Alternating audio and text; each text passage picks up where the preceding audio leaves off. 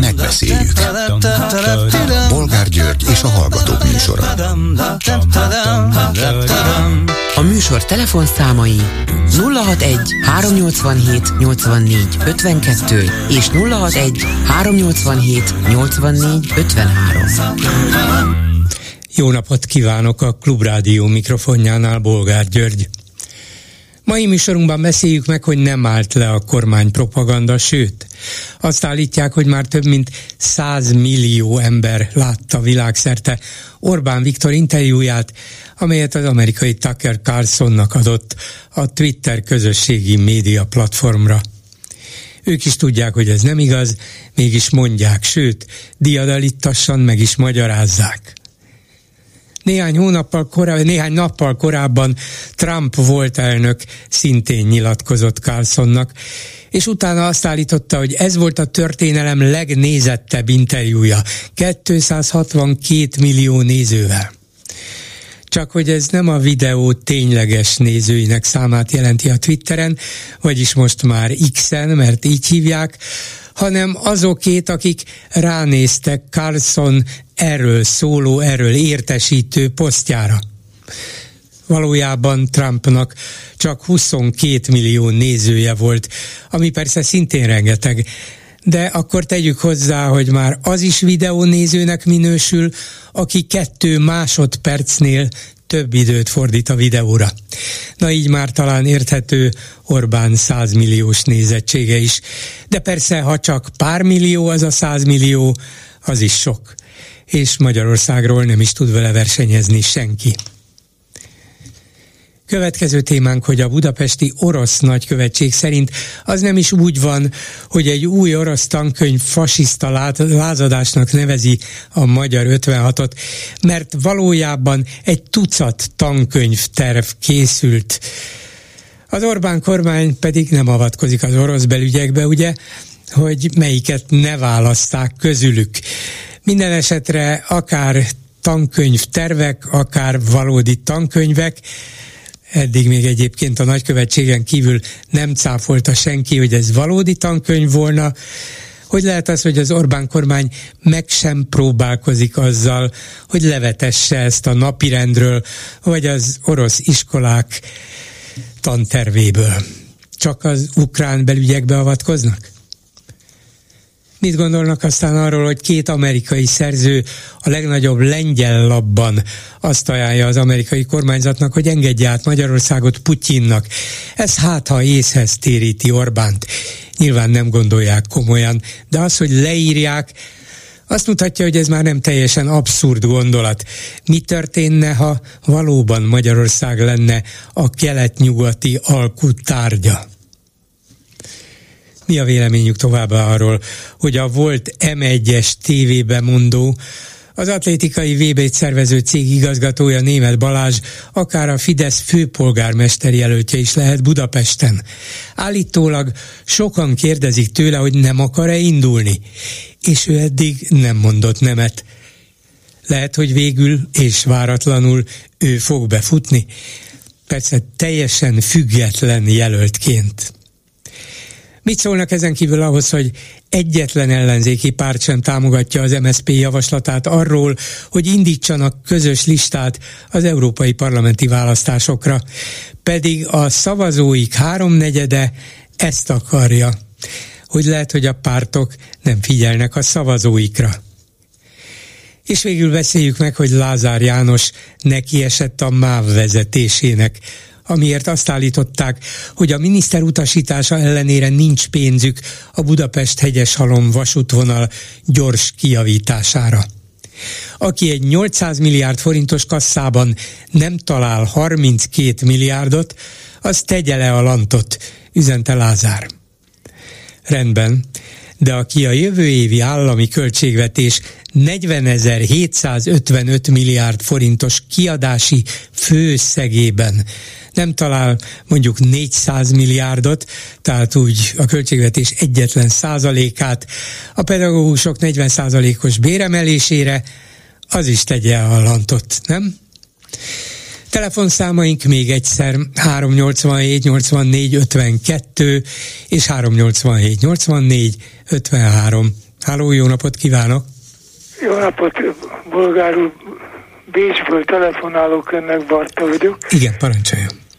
Hát ez is arról van szó, hogy és a Szijjártó meg az Orbán persze nem reagál a, a, az oroszoknak ilyen tankös terveire. Akkor, ha reagálna, akkor nem gurulna a rubel. Magyarország nekik nem a hazájuk most már egy ideje, hanem a működési területük. Ezek az emberek a, a, a, a KGB jogutódjának az alkalmazottai. Hát miért gondolja, hogy nem a hazájuk? Azt szeretnék, hogy a haza az övék legyen. Hát, hát van ilyen? Hogy, ne, hát amennyire, hogy tudom én, a a Leningrádi, vagy a Leningrádi Pétervári kormányzó, vagy a, mit tudom én, a Rostovi kormányzó is hazájának érzi Oroszországot, de hogy is mondjam, elsősorban a párt és elsősorban Putyin alkalmazottai. Hogy Magyarországgal mi történik, az teljesen mindegy, hogy nincs a tanároknak ö, pénze, hogy egyáltalán nincs tanár. Kit érdekel? Az ő gyerekei külföldön járnak iskolába, ott van tanár. Ha nekik valami bajuk van, mennek a Grászi klinikára, vagy mennek a svájci szanatóriumba, ott van orvos. A plebsz meg hát hújjon a férgese. Ezek nem hazafiak, ezek egyszerűen bűnözők. Jó, nem mondom, hogy nincs ebben igazság, csak lehet, hogy túl könnyen van elintézve a dolog, mert egyszerűen ki lehet abból is indulni, hogy hát ez egy kínos dolog, legjobb, hogyha nem szólunk semmit. Hát a magyarok úgy is tudják, hogy 56 mi volt, most mit keveredjünk egy újabb vitába az oroszokkal, nem mindegy, hogy az orosz diákok mit tanulnak? Csak szeretném megkérdezni, akkor Angyal István, aki Auschwitzból jött haza, az egy fasiszta? Nem, de ezt a kérdést nem, utána, nem fogják... Igen. A Wittner Márius ugyancsak egy, egy, egy, egy, egy náci ribanc volt? Esetleg? Igen, jó kérdések ezek, csak Orbánék abban bíznak, hogy ezeket a kérdéseket nekik, a saját szavazóik nem fogják föltenni. Az hát ellenzéki szavazó... Igen. Tessék, de a pártkorifeus úr erre válaszol. Igen, de hát ön nem a Fidesz szavazója, úgyhogy önt nem fogják elveszteni. Hát engem már nagyon régen elvesztettek. Na látja, ezért. Ezért gondolhatják úgy, hogy jobb nem beszélni erről. Értem. Azon kívül szeretném megkérdezni, van ez az Orbán Gáspár nevű fiatalember, aki Angliába valami katonai akadémiát járt. Most éppen a hadsereg tagja? Hát látja, ezt nem tudom. Volt egy időben hír arról, hogy igen, de annak már legalább másfél, lehet, hogy két éve. Nem tudom, az is lehet, hogy a, a hadseregben teljesít szolgálatot, nem tudom, fogalmam sincs. Nem kéne esetleg megkérdezni, hogy ugyan hát, már haver. Magánügy, Milliókat áldoztunk az okítására, áruld már el nekem, milyen rangba szolgál, vagy mi a régi erőnél van, vagy utász, vagy mi, micsoda? Nem tudjuk, de hát végül is ez nem biztos, hogy közügy. Ez biztos, hogy érdekli a közönséget, vagy érdekelné, de hát a miniszterelnök joggal mondhatja azt, hogy felnőtt fiam van, ha ő katona akar lenni, akkor katona, ha mással akar foglalkozni, akkor más, nekem ehhez nincs közöm. Ah, értem. Értem. A rossz nyelvek szerint ő, ő, ő, ő nem, nem, nem nagyon akar megnésülni, mert nem nagyon értek vissza. Hát azok a, a rossz nyelvek, hagyjuk a rossz nyelveket, ne, Jó, hát ne akkor hagyjuk a rossz nyelveket. Őket hát a másik kérdés, hogy van ez a Rákel nevű csodalány, ugye? Aki valami, valami iszony drága menedzseriskolát végzett uh, Svájcba, és hát egy szállodai fő, főszakember, ő akkor most mit pelenkált arról meg Bévi Holmit? Hát szerintem az csak a, az csak úgy mellékesen lehet, hogy a, a turizmus nem tölti ki a teljes munkaidejét, és annyi szabad ah, ideje és, és elképzelése van, hogy ebben is kipróbálja magát. De az is lehet, hogy amikor gyerekeket szült, akkor eszébe jutott, hogy nincs itt minden terület megfelelően fedve, nekem volnának ötleteim, ezért nyitok ilyen boltokat. Értem, és aranyáron adja a, a, a cumit. Hát ne olyan áron adja, amint megveszik. Ha vannak olyanok, Nem, akik drágán veszik, miért ne? Á, értem, értem. Tudja, én egy vidéki fiú vagyok, szóval kicsit butácska, ezért kérdeztem ilyeneket, csak úgy, úgy érdekelt volna. Igen, de hát mm, családi ügyekkel nem foglalkozunk, elég nekünk maga a családfő, nem? Hát igen, csak hát az a baj, hogy úgy is mondjam, a, a hal és a Fidesz a fejétől bűzlik. Köszönöm szépen, hogy jelentkezett. Viszont hallásra. A vonalban pedig Szőlősi György, a Nemzeti Sport főszerkesztője. Jó napot kívánok! Jó napot kívánok, üdvözlöm a hallgatókat. A témánk pedig az, hogy az atlétikai világbajnokság után, amit mindenki sikeres rendezvénynek tartott, politikustól kezdve átlagemberig, külföldi sajtótól kezdve külföldi szakemberekig és sportolókig, szóval ez egy valóban sikeres, eredményes, látványos rendezvény volt, nem is mondom, hogy megerősödtek, inkább elszaporodtak azok a hangok, nyilatkozatok, írások, köztük az öné is, hogy talán itt az ideje akkor az olimpiának. Maga a miniszterelnök is ezt mondta, hogy most már több részletben meg, megrendeztük az olimpiát, bebizonyítottuk, hogy erre képesek vagyunk, és az nem maradhat úgy örökké, hogy egy ilyen sikeres sportnemzet, mint a magyar nem rendez olimpiát. Sokan mások ezt különböző módon hangszerelve, de megismételték, és ön is írt egy cikket arról, hogy mintha valamiféle nemzeti egyetértés alakult volna ki itt az atlétikai VB végére, hát talán erre a nemzeti egyetértésre, teljes konszenzusra építve el lehetne kezdeni az olimpiára való felkészülést komolyan gondolja, hogy egy ilyen látványos, sikeres rendezés után már meg is van a konszenzus, hogy hát ilyen könnyű, ezt megmutattuk, az olimpia is sikeresen menne? Egyrészt nem vagyok naív, tehát eh, pontosan tudom, hogy eh, a világ minden nagyvárosában vannak aggályok, még akkor is, ha Párizsban például a jövő évi olimpia helyszínén azt hiszem 80%-os támogatottságot eh, mértek a pályázás időszakában. Másrészt viszont komolyan gondolom, hogy az atlétikai világbajnokság az egy jelentős lépés volt ebbe az irányba, hiszen nagyon sokan voltak olyanok, akik az atlétikai VB révén csodálkoztak rá, hogy milyen nagyszerű egy ilyen dolog, akik az atlétikai VB akiknek a képeit az atlétikai VB oszlatta el, megmondom őszintén, én is csodálkozva láttam, hogy ilyen sok néző és ilyen sok magyar néző váltott jegyet a versenyekre miközben úgy általában, bár voltak olcsó délelőtti jegyek, meg aztán akciók a jegyárusítási kampány végén, de egyébként általában nem is voltak olyan olcsók a belépőjegyek, és az atlétika azért az egy kifinomultabb, komolyabb sportműveltséget igénylő, tájékozottságot igénylő sportág, ráadásul nagy meleg volt, ennek ellenére ott ültek tízezrek és családok ezzel a lelátón, tehát ebből a szempontból, hogy, hogy tényleg milyen nagyszerűen dolgozott a 2500 önkéntes, hogy milyen uh, szuper visszajelzések jönnek mind a mai napig a külföldi versenyzőktől, a médiából.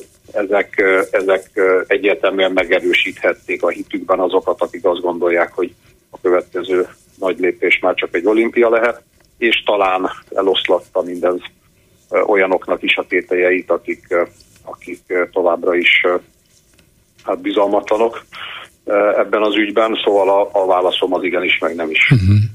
Értem, ez, ez már egy kicsit árnyaltabb, mint amit a cikkéből kiolvastam, de hát rendben van, ha valaki úgy gondolja, akár a miniszterelnök, akár más, hogy képesek vagyunk egy olimpiát is megrendezni, hiszen lám itt van ez a hatalmas nemzetközi sportesemény, amit hibátlanul megrendeztünk, és nagyon sokan élvezték, olyanok is, akik szkeptikusak voltak az egésszel szemben, és, és megmutatta ez azt is, hogy... És olyanok is, akik mindent megtettek azért, hogy ne rendezzen Magyarország atlétikai világbajnokságot, vagy ne építsen atlétikai stadiont, azért ezt is el kell mondani. Hát ez igaz, de erről utólag is nyugodtan lehet vitatkozni, hogy ez bele belekerült ugye körülbelül 320 milliárdba stadionostól meg rendezési költségestül, és azon most is lehet joggal vitatkozni, hogy ezt a 320 milliárdot, ha mondjuk az elmúlt években a magyar egészségügy javítására fordították volna, akkor valószínűleg érezhetően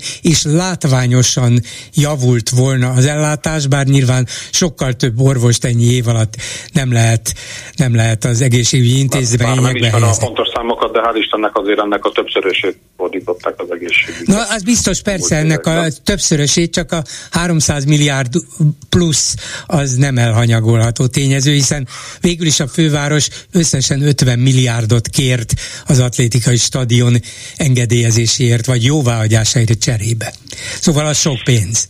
Igen, hát ez is meglehetősen furcsa, hogy nem ö, hozzátenni igyekezett a maga ö, munkáját, erőforrásait, hanem egyfajta zsarolásként, mint hogyha, mint hogyha nem éppen a budapestiek lennének részben a haszonélvezői egy ilyen világbajnokságnak, hiszen a nézők, a turisták, a versenyzők, a stábok rengeteg pénzt költöttek el a fővárosban, tehát mondjuk egy olyan ö, nyilván ö, hogy mondjam, naív elképzelésem is van, hogy éppenséggel versenghetett volna a fővárosi önkormányzat, hogy mit szeretne ő hozzátenni ehhez. Ehhez képest hát látványosan távol tartotta magát, sőt, mondom fenyegetőzött az építkezés leállításával, engedélyek visszavonásával és egyéb.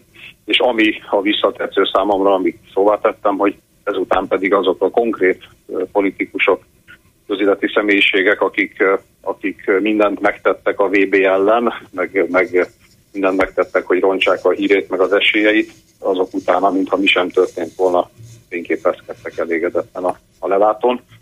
Na de ez, ez azt is jelenti, hogy, hogy elégedettek voltak vele, hogy igen, ez szép, ez jó, ez, ez ellen nem tudok semmit mondani, csak annyit tudok változatlanul, ezt nem én mondom, hanem ők mondják, vagy ők gondolják legalábbis, annyit tudok mondani, hogy ezt a 320 milliárdot a budapestiek érdekében máshogy is jobban is fel lehetett volna használni, de ez nem szól maga az atlétikai VB ellen. Igen, bár ugye, hogyha a forintokról beszélünk, egyrészt, hogyha leválasztjuk azt a létesítményfejlesztés, ami nem pusztán egy sport létesítményépítés volt, hanem egy városrész, egy, egy rozsdaövezet teljes megújítása és zöld övezetté, vagy zöld parkár tétele. Hogyha ezt a valóban tetemes költséget különvesszük a szigorúan vett tervezési, rendezési költségektől, akkor megjelent egy olyan adat is, hogy a bevétel egyébként a rendezési költségeknek a duplája. A 60-70 milliárddal olyan 130-140 milliárd bevétel van szemben. És hát aztán azt is nagyon nehéz szétszállazni, meg forintosítani, hogyha az emberek sportolnak, hogyha a fiatalok rendszeresen sportolnak részben azért, mert kedvet kapnak egy atlétikai VB révén, meg hogy egy csomóan úgy jutottak eleve jegyhez, hogy iskolai mindenféle szabadidősport események kapcsolódtak, még a maratoni pályán is a belvárosban tízezres nagyságrendű létszámú amatőr futó csapat követte a maratoni futók nyomát a, aznap, amikor, amikor volt a verseny, szóval, hogy aztán reményeink szerint, mert hát mindenki annak örül igazán, ha sikerül megelőzni a betegségeket, és mondjuk a sport ilyen értelemben bár még egyszer mondom, nyilván nagyon nehéz megmondani, hogy hány százalékban, de egészségügyi kiadás is nyilvánvalóan. Azt meg végképp nagyon nehéz forintosítani, hogy, hogy egy országnak, egy nemzetnek, egy városnak a polgárai jobban érzik magukat, büszkék,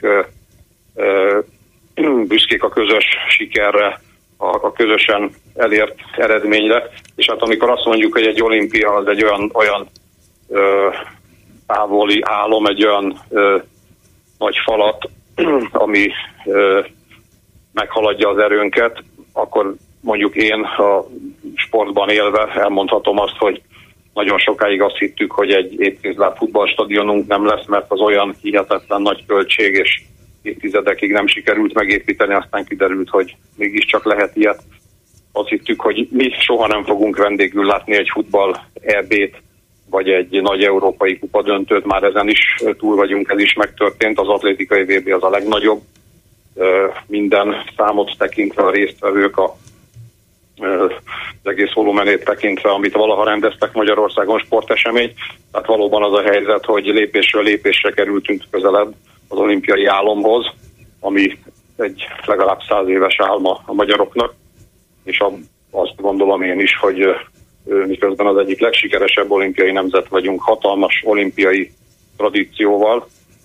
előbb-utóbb, főleg ilyen előzmények után, amikor részletekben már-már megrendeztünk egy teljes olimpiát, előbb-utóbb biztos, hogy magát a nyári olimpiai játékokat is megrendezhetjük majd. Nézze, hát nyilván azt is lehet ezzel szembeszegezni, hogy Bécsben meg Prágában is nyilván szeretik az emberek a sportot, de azért valószínűleg megvannak atlétikai VB nélkül, vagy, vagy egyéb hasonló nagyságú sportesemények nélkül.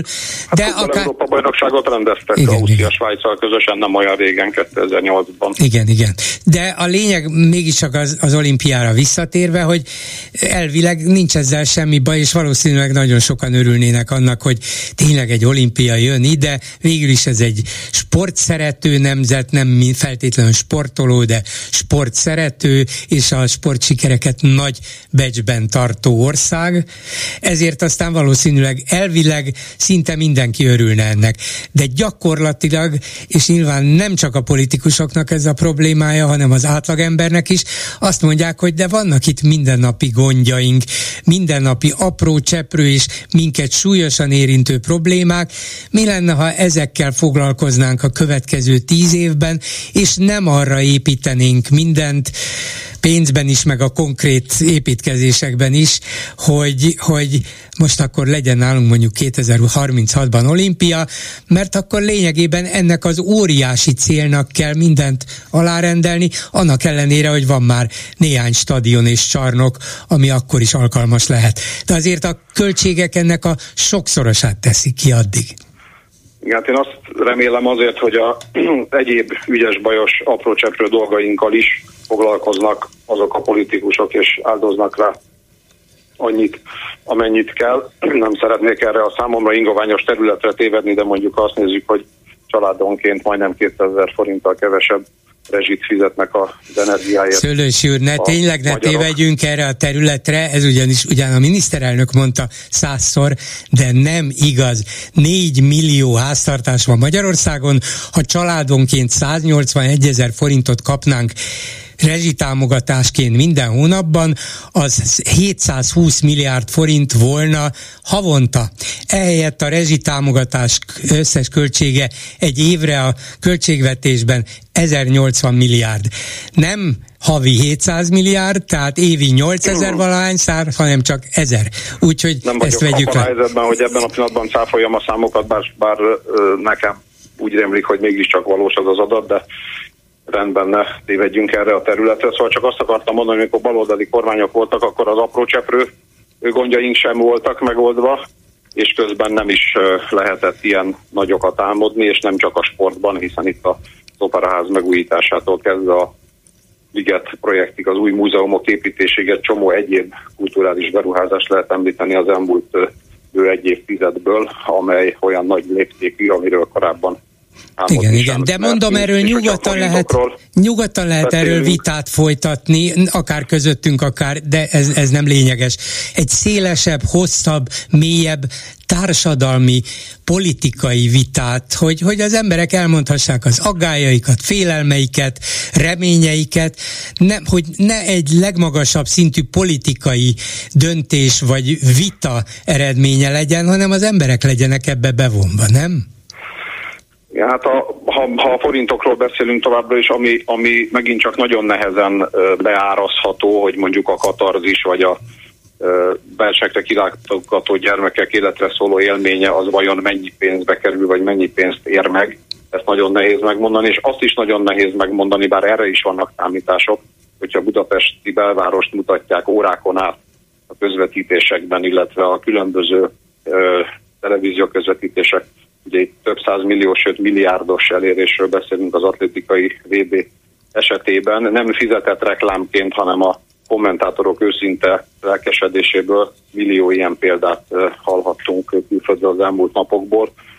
Dicsérik az országot, a rendezést, a hangulatot, akkor ez, ez megint nagyon nehéz beárazni, hogy ez, ez vajon mennyiben térül meg hogy hány versenyző stábtag fogja visszahozni a családját, ahogyan ez a vizes világbajnokság esetében is számos tengeren túli sportoló esetében történt, akik korábban még soha sem jártak Magyarországon, de annyira megtettek nekik Budapest, hogy, hogy vissza akartak jönni. és hát tényleg nagyon nehéz bármi mással e- ekkora ismertségre, ekkora népszerűségre vagy hírnévre szert tenni, és ilyen pozitív üzenetet küldeni a világnak. Most a bajnokok ligája sor helyszínén vagyok Monte Carlo-ban, és bocsánat, hogy nyikorog az ajtó, de el is kell indulnom, mert uh-huh. vagyok. Jó, jó. És, és itt UEFA-s munkatársak, akik idejük 90%-ában csak futballal foglalkoznak, ők is megjegyezték, hogy látták az atlétikát, hallottak róla, milyen jól nézett ki, uh-huh. milyen sikeres volt a szervezés, tehát ez, ez megint csak azt gondolnám, hogy megfizethetetlen. Ami a konszenzus illeti, csak egy gondolat erről még, hogy legutóbb is az volt a gond az álomgyilkossággal, hogy egyébként megvolt a konszenzus a pályázat mögött, egy teljes parlamenti, azt hiszem akkor hat párt volt a parlamentben, hat párti egyetértés volt arról, hogy be kell adni a pályázatot, és így indult el, hiszen enélkül nincs is értelme. De ezért kell a népet is bevonni, akár népszavazással, akár csak egy hosszantartó vitával, és akkor Hát egy parlamenti könnyebb. demokráciában jó, gondolhatta mindenki, hogy a parlamentben ülő pártok lefedik a magyar embereket, és tükrözi a véleményük az ő véleményüket, de jött egy parlamenten kívüli erő, amelyik abban a, abban a fázisban indított ellenkampányt, amikor már az egységnek a bármilyen értékű és irányú megosztása gyakorlatilag lehetetlenné teszi a sikeres pályázást. Tehát amikor azt mondják, Ajjaj, olyan, mintha már buszra ült volna, elment a hangja. Ajjaj.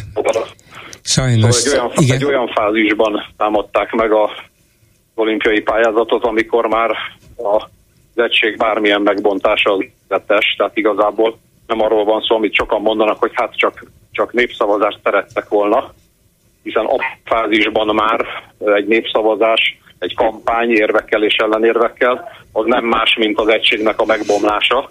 Az, hogy, az, hogy kell párbeszéd és kell ö, társadalmi konszenzus, arról szerintem nincs vita, hiszen a magyar olimpiai pályázatnak ma már szinte az egyik leggyengébb vagy legkockázatosabb pontja ez a múltkori eseményekből okulva, és ebből a szempontból meg tényleg azt gondolom, hogy az atlétikai VB-re kilátogató a kormány által fontos ügyeknek gondolt ügyekkel általában nem azonosuló közéleti személyiségek odaállása, sőt, már-már azt mondanám lelkesedése, az ebből a szempontból tényleg De hát akkor, akkor a tanulság az, hogy tanulság az, hogy el kell kezdeni a párbeszédet most, nem? Hát szerintem a, ez, ez is egy, a párbeszédben egy nagyon hatásos érv volt maga az egész VB, meg az a rengeteg, rengeteg kísérő társadalmi akció, ami ezt kísérte, hogy ott voltak a nagysárdosok, hogy ott voltak a rászoruló gyerekek, hogy sportolással lehetett féláron jegyet kapni, és így tovább, és így tovább. Szerintem ezek mind-mind uh, Tehát akkor, arra, nincs, akkor nincs mitől félni, akkor, akkor a párbeszédet ezen az alapon el lehet kezdeni, és meglátjuk, hova visz. Lássuk meg. Köszönöm szépen Szőlősi Györgynek, a Nemzeti Sport főszerkesztőjének. Viszont hallásra. Én is köszönöm. Háló, jó napot kívánok! Jó napot kívánok, tiszteltem Molgáról, Faragó Endre vagyok, és az előbbi témához szeretnék hozzászólni Igen. a Szőlősi Györgyel kapcsolatos riporthoz. Én, én mélységesen fel vagyok háborodva. Azon is, hogy hogy lehet erről egy fél óra hosszán keresztül eszmecserét folytatni, ez öt perc alatt le kellett volna zárni. Megmondom miért. Azért, mert az, hogy lelkesedünk a himnusz alatt öt percig, meg a közönség lelkesedik egy hétig az olimpiai a stadionban, hogy jaj, de szép a verseny. Igaz, hogy a magyaroknak alig-alig jutott szerep, de, de már eleve az, hogy ez politikai beágyazottsággal működött az egész rendezvény, holott látványos volt, olyan, mint a 936-os berlini olimpia, az is látványos volt, de, de hogy is mondjam, az a tény, hogy például a negatívumokat elfelejtik hozzátenni. Nem volt eredményhirdetés nem voltak himnuszok. Miért nem? Ezt az atlétikai szövetség döntötte el így, hogy így nem, nem tudom, hogy miért, de feltételezem, hogy a Nemzetközi Atlétikai Szövetség nélkül nem lehetett volna így dönteni. Lehet, hogy ők kérték ezt. Hát én ezt azért nem akarom elhinni, mert a vásárhelyi Máriának más a vélemény. De erről. szerintem ezt magyar, nem, nem lehetett csak Magyarországnak vagy a magyar szervezőknek eldönteniük. Ez nemzetközi ügy. Szerintem valamilyen okból, nem tudom, nekem is furcsa volt, ők határoztak így. Nem tudom, de egy olimpián lesz himnusz is, eredményhirdetés is, dobogó is, tehát ebből a szempontból az olimpia az, az más de az más kérdés, hogy ebben meg gazdaságilag egy nemzet tönkre megy, az nem számít. Az már az, számít. Fél órán keresztül tapsolunk, meg örülünk, meg jaj de szép, jaj de jó, és vidámak leszünk egy darabig, hétig, szerintem a társadalom túlnyomó része nem kíváncsi rá. Tehát itt az, hogy egy másfél millió ember örjönk a futballstadionba, vagy még annyi se, pár ezeren szoktak a hát stadionokba. A futballstadionban 67 ezeren férnek be a legnagyobbba, úgyhogy de ettől még, ettől még lehet, hogy a magyar társadalom élvezi a sportot nézni helyszínen vagy tévében, örül neki, magyar sikernek pláne. De az a kérdés valóban, amit ön fölvet, hogy és szabad-e akkor a következő tizen valahány évben, 13 évben, 36-ig évente 100 milliárdokat pluszban erre, ennek az előkészítésére felkészítésére, építésére, megszervezésére költeni, vagy azért is érdemes, mert hát ha ennek lesznek tovább nyúló hasznos eredmények. Bolgáról is nagyon engedékenyen fogalmaz az ilyen fizetes véleményekkel szembe. Megmondom miért. Addig, amíg a, a hatodik hatemeletes Orfiban nincsen két héten keresztül. Ez, ez egy jó érv, igen. Zajlik az atlétikai VB, addig ez égbe kiáltó gazemberség, amit itt művelnek, és így tovább. Másik az, hogy a politika akkor is benne volt az atlétikai BB-be, ott az ünnepségben egy hatalmas tömegbe sorba állva, alakzatban voltak a narancs színű nem is sportolók, hanem a jó ég tudja. Önkéntesek, önkéntesek, Önként, narancsszínű igen, önkéntesek, igen. És azért, azért nem volt címus, hogy az ukrán magasugró nőnek ne lehessen. Nem, ne ezt nem hiszem, nem hiszem. is mondják, mondják. De, de ez, nem, ez biztos, hogy nem igaz. Hát e, erre nem lehet, és, és miért ne a Nemzetközi Atlétikai Szövetség ezt nem fogadta volna el? Jó, jó rendben van, akkor nehezen vitatkozunk, mert ez egy részletkérdés, hanem azon, hogy a, például mondok egyet, a 76-os Montreali olimpiában állítólag két évtizeden keresztül nyögték ennek az árát, mert gazdaságilag annyira lemaradtak emiatt. Sok, igen, pedig igen. akkor még nagyon-nagyon akkor még messze nem volt annyibe. Így van, igen. A Sydney igen. olimpia után is maradtak ott teljesen használhatatlan stadionok, intézmények, amiket fölépítettek, fölhúztak, nem használta utána senki. Aténban dettó. Persze, ezek mind-mind veszélyek, és, és, akkor, és és akkor mi, miből gondoljuk, hogy mi ezt majd rentábilisan ki fogjuk hozni? Hát ilyen, ilyen álom, ez egy lázálom, mert egy földön futó, nem is földön futó el, eleresztett, hogy mondjam, teljesen Szóval, nem, igen. nem egészen normális emberek, akik ezt gondolják, akik el vannak a világtól szakadva, a realitásokat nem látják.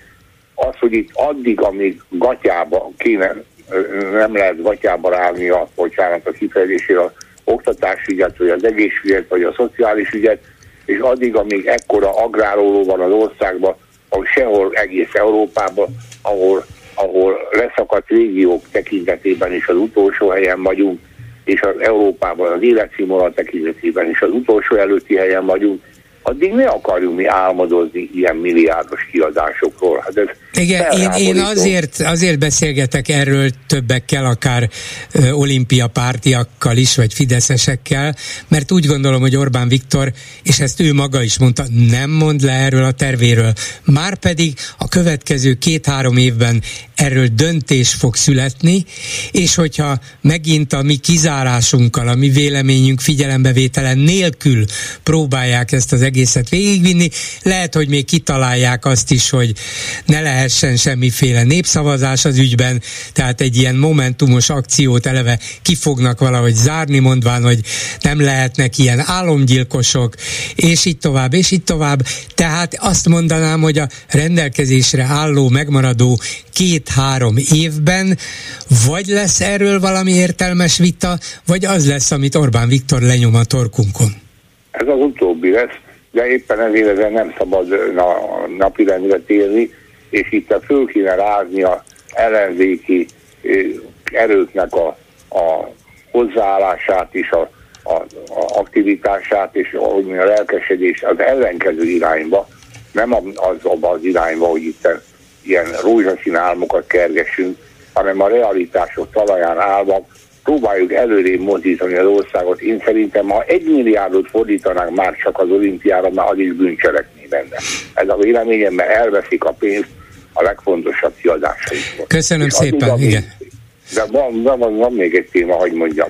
És a, addig, amíg itt nem tudják előrébb vinni az egészségügyet, meg az oktatásügyet, és amíg így le van rohasztva, és nem, hogy fejleszteni akarják, hanem forrásokat vonnak ki, addig mi ne akarjunk itt ilyen, ilyen hamis propagandát folytatni, mert én ezt egy népellenes propagandának tartom. Igen. Ez az egyik téma. A másik, amiért nem vagyunk eléggé fölháborodva, az az orosz történelemkönyv. Hogy az, hogy 56-ban fasiszta lázadók ö, csinálták volna a, a, a cirkuszt, ez... A forradalmat, igen. A forradalmat, ez egyértelműen ez is felháborító, nyilvánvaló, de ezen még annyiból lehet vitatkozni, hogy indítják a történelmet, tehát így írják, nem így nevelik az ifjúságot, ez, ez vitatható, de a leginkább nem ez a fő téma, arról kevesebbet beszélünk, hogy amikor azt mondják, hogy a Szovjetunió, amikor kivonult a Kelet-Európából és Magyarországból, ez nagyon nagy hiba volt. Na most, hogyha ők ezt így látják, akkor nyilvánvalóan a Nagy Szovjetunió újraérezte, már megvan, mert is már majdnem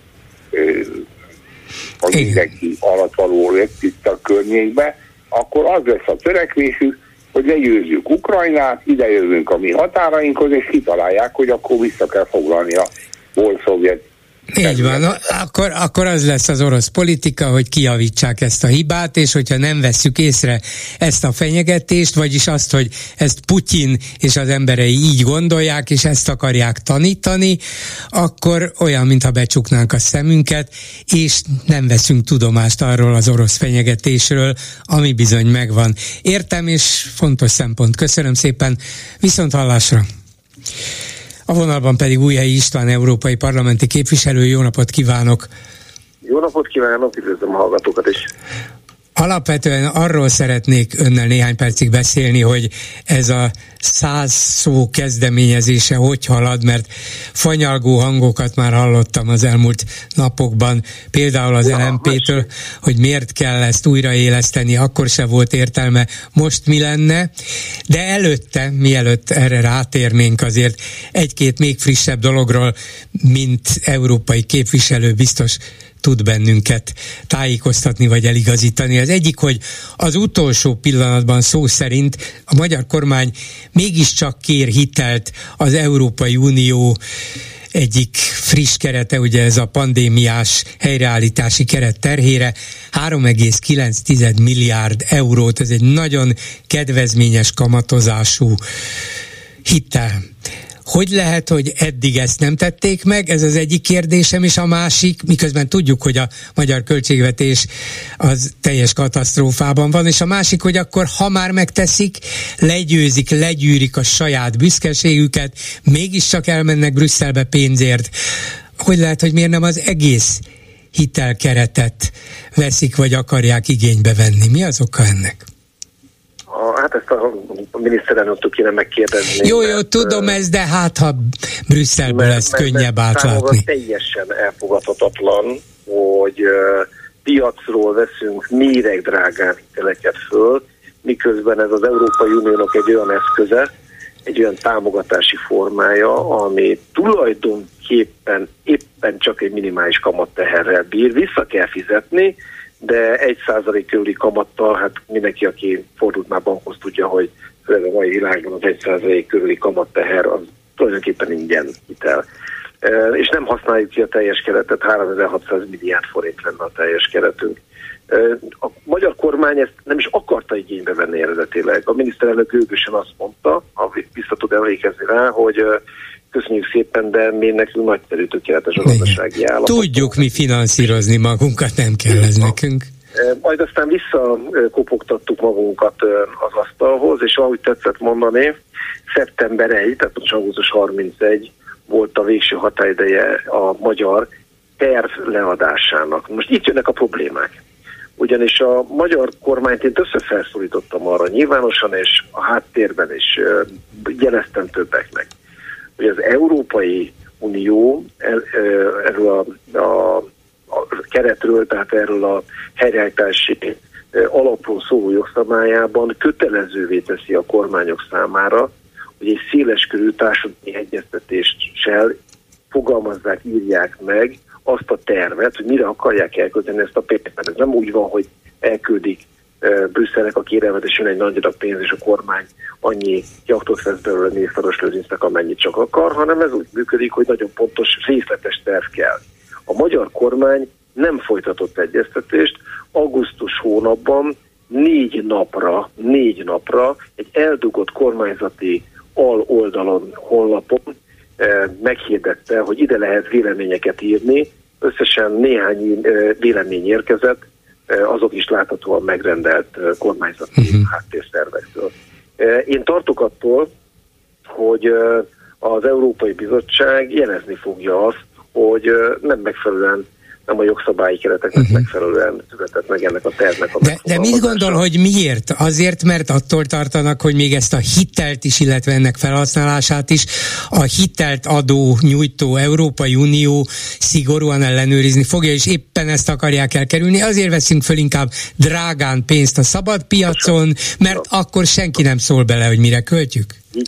Szó szerint. Szó szerint ez a pénz ez ugyanolyan nagyon-nagyon komoly Európai Uniós felügyelet alatt elkölthető pénz, mint, mint ami miatt be vannak fagyva a forrásaink, de nem adja az Európai Unió, mert nem bízik a kormányban. Ráadásul, hagyd tegyem hozzá, hogy ez egy dolog, hogy most az utolsó pillanatban határidőre benyújtottuk ezt a, a kérelmet, meg a tervet, de ez a hitelkeret ugyanúgy osztozik a helyreállítási alapnak a vissza nem térítendő 2400 milliárd forintos forrásához, ami azért de van befagyva, az nem kapt, azt se kaptuk még meg, mert a jogállamisági feltételeknek nem feleltünk meg. Tehát egyelőre ez is pénz az ablakban, papíron létezik, félre van nekünk téve, de hogy mikor kapjuk meg, az a kormány tevékenységétől függ. A másik, amit kérdezni akartam, és az is friss, hogy itt most már letelik a, az egyezkedési határidő az Erasmus program folytatására is, és úgy látszik, igen, úgy látszik, hogy ebben sem csináltak semmit, pedig hát a világ legegyszerűbb dolgának látszik, hogy jó, megcsináljuk, amit akartok, és hát a Fidesznek ezer módja van arra, hogy tőlük függő, de formálisan nem a Fideszhez tartozó, nem a Fidesz által fizetett, akár egyetemi embereket beültessen az összes kuratóriumba, nem szólhat rá senki semmit, kézben tartják őket, de mégse lehet azt mondani rájuk, hogy ezek függenek a kormánytól, és majd azt fogják csinálni, amit a kormány akar. Miért nem akartak megegyezni? Mi lehet e mögött? Megint tudom, hogy nem a, attól kérdezem, akinek címezni kell a kérdést. Szerintem Dafke, Dőfös, tipikus fideszes hozzáállás. Navracsis Tibor számtalanszor ezzel kapcsolatban is elmondta, hogy uh, megittam egy kávét az illetékes biztossal, és mindent át tudtunk beszélni. Talán ez januárban volt ez a a miniszteri nyilatkozat. Öt percen képest, belül megállapodhatunk, ez volt a másik. Igen, igen. Polgár úr jobban emlékszik, mint én. Tényleg ez, ezt, ezt, ezt nyilatkozta a miniszter úr. Most ehhez képest hiába ment a levélváltás többször, az Európai Bizottság ugyanazt követelte, nem újabb és újabb követelésekkel állt elő, ugyanazt követelte mindig, ami egyébként a mi érdekünk, hogy ezt a pénzt nem fideszesített alapítványokban lopja el és használja fel a, a kormányzati hierarchia és a, a klientúra, hanem, hanem, hanem mint, közalapít, mint, mint közegyetemeknek, állami egyetemeknek szolgálja a diák és kutatási programjait. Nem tudom, hogy miért nem állapodtak meg, pedig teljes nagy terület volna megállapodni. A mai nappal kimondhatjuk, hogy a következő szemeszterben a magyar diákok azokban az egyetemekben amelyek ezek megérintettek, és azok a kutatók, akik érintettek, és nincsen szerződésük az Európai Bizottsággal, már nem fognak tudni részt venni ezekben a programokban. Én azt kezdeményeztem ma az Európai Bizottságnál, hogy nézzük meg azt, hogy tudunk-e kitalálni valamilyen kompenzációs mechanizmust, hogy azoknak a diákoknak és kutatóknak, akik a kormány hibája miatt cserben hagyva kárt szenvednek, azoknak tudunk-e valamilyen kompenzációs program lehetőséget biztosítani, akár például majd, ha a magyar kormány végre megállapodik, akkor utólag, hogy ne veszten el minden ilyen lehetőség. Kicsi erre az esély, de megpróbálom jövő héten már lesznek találkozóim is az Európai Bizottságban néhány illetékessel, és azt követően a leendő biztos asszonyjal is tárgyalni. Na akkor végül a száz szó találkozóra, ami a szárszóinak egy megújítása lenne. Mondom, már lehetett olvasni, hallani szkeptikus hangokat. Hát én csak a Mandineren olvastam, milyen jellemző. Indexbe, Mandiner... Indexben is, LMP-s elnökségi tag, nem, nem látta, nem olvasta? Nem minek láttam, ez? Hát, minek ez? Tehát semmi értelme nem volt, se régen, se most. Másképp gondolom. A, annak az oldalnak, amelyik ez esetből vérzik, hitehagyott, a, mint az értelmiségi művész szakmai világa össze-vissza van, senki nem tartja egybe. Néhány konferencián kívül nincs találkozási pontja azoknak az embereknek, akik még hisznek a demokratikus Magyarországban, miközben a kormányzati oldal a mi adóforintjainkból milliárdos költségvetési rendezvényekben köcsén, tranziton, tusványosan szervezi a saját maga hátországát, valahonnan el kell indulni. És azt gondolom, hogy ez a staféta, amit Szászó szervezői kezükbe fogtak, és amivel mentek előre, az a staféta az arra vár, hogy valakik átvegyék és tovább. És lesz ehhez, lesz ehhez ellenzéki politikai támogatása is? Ö, őszintén? Őszintén. Nem, nem nagyon érdekel. Az ellenzéki politikusok, nyilván meghívtam sok ellenzéki politikust, de a meghívottaknak egy 10% a politikus, mindenki más, szakemberek, művészek, gondolkodók, elemzők, értelmiségiek, újságírók, és nagyon sok fiatal új arc, akiket, akiket fényképről majd nem biztos, hogy hogy önök ismerni fognak, viszont, viszont a, le, a, leendő értelmisége a magyar demokráciának. És ebben az esetben azt gondolom, hogy meg kell teremteni azt a találkozási lehetőséget, ahol módjuk, módjuk van egymással. Először egyfajta plenáris ülésen, tehát egymást meghallgatva, utána pedig a, a kockásterítő mellett az asztalnál beszélgetni. Ez százszó hagyományának a találkozás, az értelmes párbeszédnek az újrateremtése, újrafogalmazása, de nem százszón és nem ugyanazon a névvel, hiszen közben eltelt jó néhány év, Farkasházi Teddy, Mimi és azok, akik segítettek nekik a szervezésben, korszakot teremtettek azzal a rendezvényel. Én ott voltam fiatal politikusként, eh, szeretném, hogyha ennek meg lenne ismét a hagyománya, ezért Horgas Péter a civil bázis elnöke, aki egy ismert díszlettervező, eh, és nyilván Fargasházi Teddy, rengeteg energiát mindannyian belefektettünk, hogy valahonnan elinduljunk. Leszünk 150-en legalább, már, már ennyien vagyunk, nagyon sok új és nagyon sok ismert, ha úgy tetszik, bejáratott név és art. Köszönöm szépen Újhelyi István európai parlamenti képviselőnek, viszont hallásra. Köszönöm az érdeklődés, viszont hallásra. Háló, jó napot kívánok! Jó napot kívánok! Én az atlétikai stadionnal és az olimpiával kapcsolatban Igen. szeretnék megjegyezni valamit. Mikor dölt el az, hogy megépítik ezt az atlétikai stadiont? Hát um, három éve, nem talán 2020-ban. De gyakorlatilag három év alatt föl tudnak építeni egy stadiont, ami alkalmas arra, hogy megrendezzenek egy, egy ilyen nagy versenyt. Az én észrevételem az volna, hogy az Orbánék valamilyen ö, szimpátiát ébresztenének maguk iránt, mondjuk a budapestiekben azzal, hogy ugye az olimpiához nem csak stadionok kellenek, hanem infrastruktúra is. Hogy most, hogyha... Igen? Hogy nem mondom, hogy nem, nagyon, nagyon is. Nem Na kicsit, most... nagyon. Igen. Tehát, hogyha látnák a budapestiek azt, hogy az Orbánék komolyan gondolják ezt, akkor elkezdhetnének infrastruktúrát építeni, mert ugye még az se biztos, ha megpályázzuk az olimpiát, hogy megkapjuk. Viszont az infrastruktúrás beruházásoknak meg örülnének a budapestiek nyilván, mert annyival is erőbbre lennének. Tehát akár van olimpia, akár nincs, én szerintem tudnának szimpatizásokat szerezni azáltal, hogy látják a budapestiek, hogy kérem fejlődünk, készülünk az olimpiára, de olyan tételekkel kezdjük, ami akkor is kellene, hogyha esetleg nem kapjuk meg, ugyanis hogyha föl tudunk építeni egy ilyen stadiont három év alatt, akkor a döntéstől kezdve rá lehetne feküdni a sportlétesítményekre. Így van, így van, és viszont egy, egy új vagy több új metróvonal létesítése az nem három év, az beletelik akár tízbe is, vagy talán még többet, de tíz alatt meg lehet csinálni.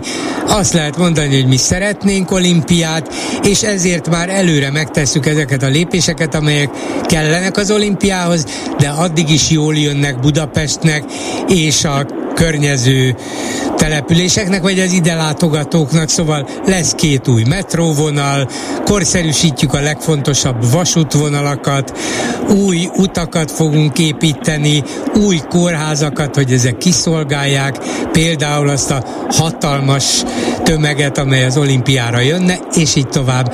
Önnek igaza van, csak félek, hogy, hogy itt álmodozunk. Igen, mit látnak ezzel szemben a budapestiek? Az, hogy ha sajnálnak 6 milliárd forintot a Lánchídra kifizetni, és ezzel szivatják a főpolgármester. Így van. Tehát, hogyha, hogyha ezen egy picit változtatnának, én budapestiként azt mondom, hogy ha látnám ezeket a fejlődéseket, akkor nem mondanám azt, hogy semmiképp se kell nekünk olimpia. Így van. Két új hidat Budapestre, esetleg egy alagutat, szóval rengeteg volna a tennivaló, igaza van. Így van, jól látja. Ennyit, ennyit köszönöm, köszönöm szépen, fontos szempont, viszont hallásra. A telefonnál pedig Simonyi András Magyarország volt washingtoni nagykövete. Jó napot kívánok! Jó napot! És itt van nekünk ez a most már több mint 100 millió ember által látott Orbán interjú, amelyet Tucker Carlson egykori Star TV riporternek adott a Twitterre, most már új nevén. A Twitter a lánykori neve volt, ez meg a Musk-kori, az X.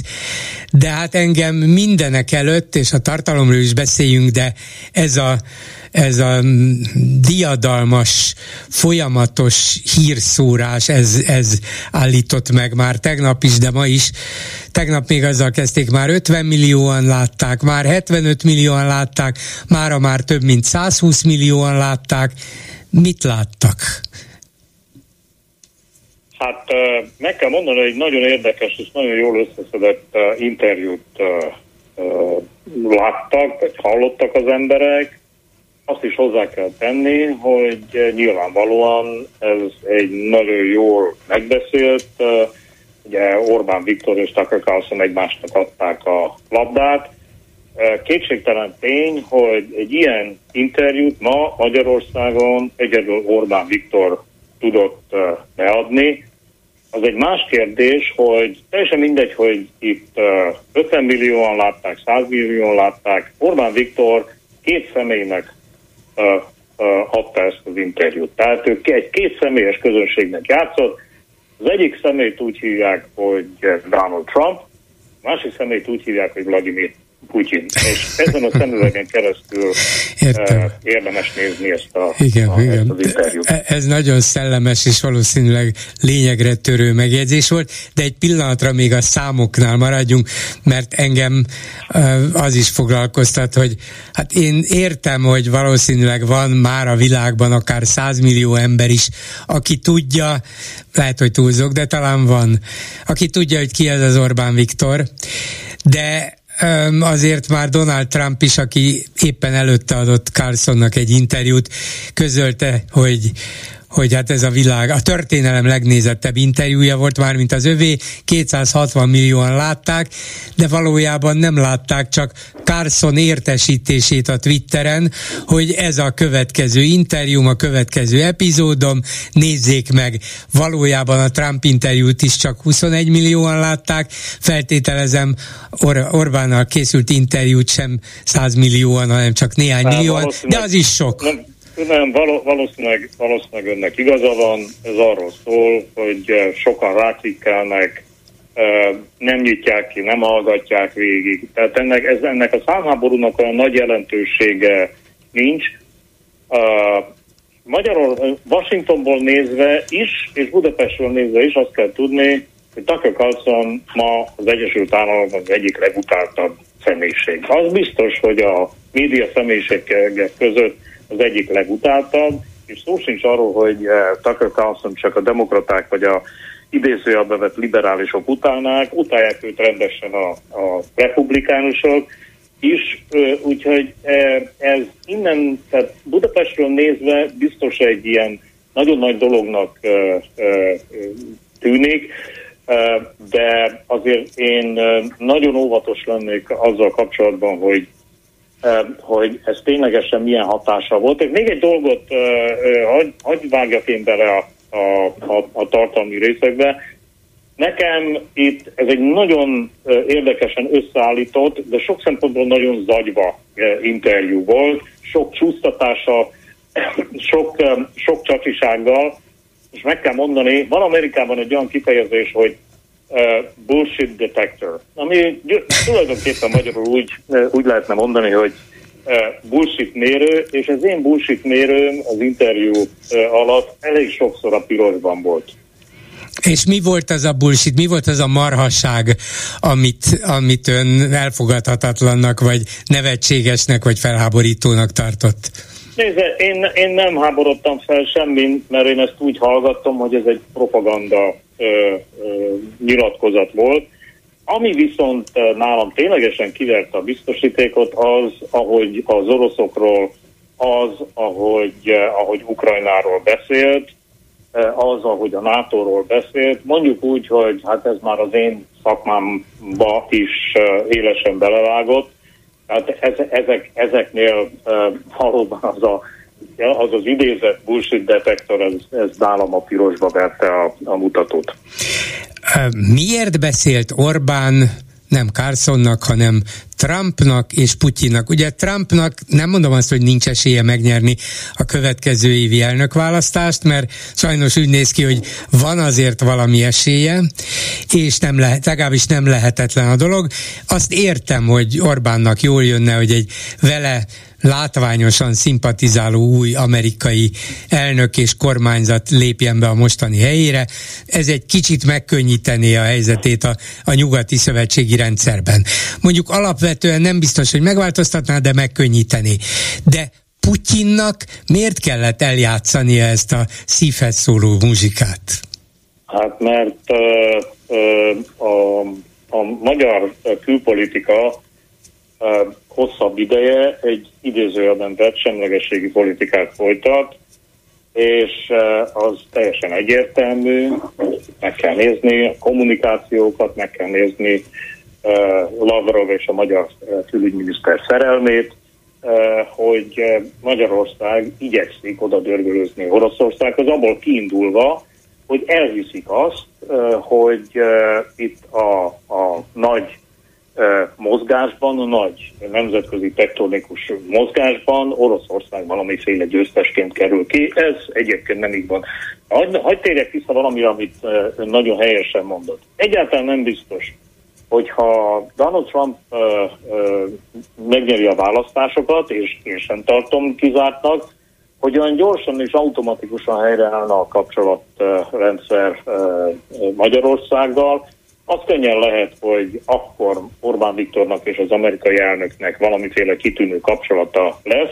Az egyáltalán nem biztos, hogy a republikánus establishment, a republikánus biztonsági e, establishment e, olyan gyorsan visszafogadja majd Orbán Viktort. Orbán Viktort az amerikai érdekek, a szövetségesi érdekek, tehát így a magyar érdekekkel e, szemben álló vagy szembe menő politikusnak tartják most nagyon-nagyon sokan az Egyesült Államok, és hangsúlyozom, hogy nem csak a demokrata. Még egy dolog. Gyakorlatilag ebben az interjúban Orbán Viktor hadat üzent a jelenlegi adminisztráció. Ez egy nagyon nagy politikai és külpolitikai hiba. Arra, arra gondol, arra még másfél évig, még igen. másfél évig irányítja az egyes. Arra gondol, hogy, hogy nyíltan azzal vádolta a Biden kormányzatot, hogy ők finanszírozták az ellenzék választási kampányát, amit eddig hát soha senki nem mondott? Egyebek között ezt is, ami egyébként egy csacsiság, ha az Egyesült Államok eh, nagyon komolyan be akart volna avatkozni eh, a, a magyar választásokban, mint ahogy ezt nem tette, akkor nem így avatkozott volna bele, akkor a Orbán Viktor eh, bizony felköthette volna azt a bizonyos gatyát, de hát ezek azok a, ezek, ez, ez is azok, azon csúsztatások közé tartozik, ami, ami, ami nálam ugye nagyon furcsa volt. De még egy, tehát amit, amit én az egészből kiemelnék, hogy az interjú tényleg ügyesen volt összeállítva, Orbán Viktor tényleg nagyon jól adta elő azt a saját felfogása alapján, amit elő kellett adni. Tényleg olyan dolgokat mondott, ami a szélsőséges amerikai közvéleményben esetleg szimpátiát vált ki, de ez egyáltalán nem jelenti azt, hogy az Egyesült Államokban hogy általában Orbán Viktornak, meg Magyarországnak a presztízse egy jottányit is javult volna. Akkor még visszatérve egy kicsit a másik oldalra, vagyis Putyinra és Oroszországra. Szóval, hogy a magyar kormány, és ezt állandóan hangsúlyozzák, valamiért attól tart, hogyha megsértené Putyint, vagy ha egyértelműen a nyugati szövetségi rendszer pártjára és Ukrajna pártjára állna, akkor valamiért ezt megtorolná Oroszország, de hát nem abban veszthetnénk a legtöbbet, vagy Magyarország nem ott veszthetné a legtöbbet, hogy akármiképpen, akármilyen módon alakul az ukrajnai háború, akár az oroszok valamilyen előretörésével, akár az ő visszaszorításukkal, kiszorításukkal, de a nyugatnak biztos, hogy szorosabban össze kell tartania. Tehát ha Magyarország ebből kilóg, akkor az az ország számára életveszélyes bizonytalanság kezdete lehet, és ki lennénk téve a legkülönbözőbb felforgató és egyéb orosz um, támadásoknak, és a teljes bizalmatlanságot kapnánk a nyugati részről. Szóval olyan senki földjére lökné ez az országot, amit, amit nem értem, hogy miért kockáztatnak. Hát mit lehet nyerni az oroszoktól? Földgázt be lehet szerezni máshonnan is. Hát az, hogy az oroszok az, az, hogy a, az, hogy a, az, hogy az oroszok e, Magyarország érzékenységére mennyire nincsenek tekintettel, ezt az elmúlt napokban már-már elhíresült orosz tankönyv botrány e, is mutatja. Oroszországot Magyarország nem érdekli. Oroszország, Magyarország egy kis kockának, egy kis, kis légó kockának tartja abban az építményben, amit próbál felépíteni. És önnek teljesen igaza van, hogy Magyarország éppen ö, lépked abba az irányba, hogy kiszolgáltatottá váljon az oroszoknak. Ö, Magyarország, ha kilóg a szövetségi rendszerből, Magyarország, hogyha azt gondolja, hogy külön utat járhat, akkor az Magyarország számára e, tragédiával, tragédiával végződhet. Én azért még visszatérnék a, az ukrán kérdésre. Hát azok a dolgok, amiket Orbán Viktor mondott ebben az interjúban, egészen elképesztőek. De először is nem igaz, hogy ezt a háborút Ukrajna nem tudja megnyerni, és azt, ö, ö, azt súlykolni, hogy a nyugat ne adjon több fegyvert Ukrajnának, hát ez, ö, ez, ez, ez vérlázító, ö, ezt, ö, ezen azért nagyon sokan el fognak gondolkodni.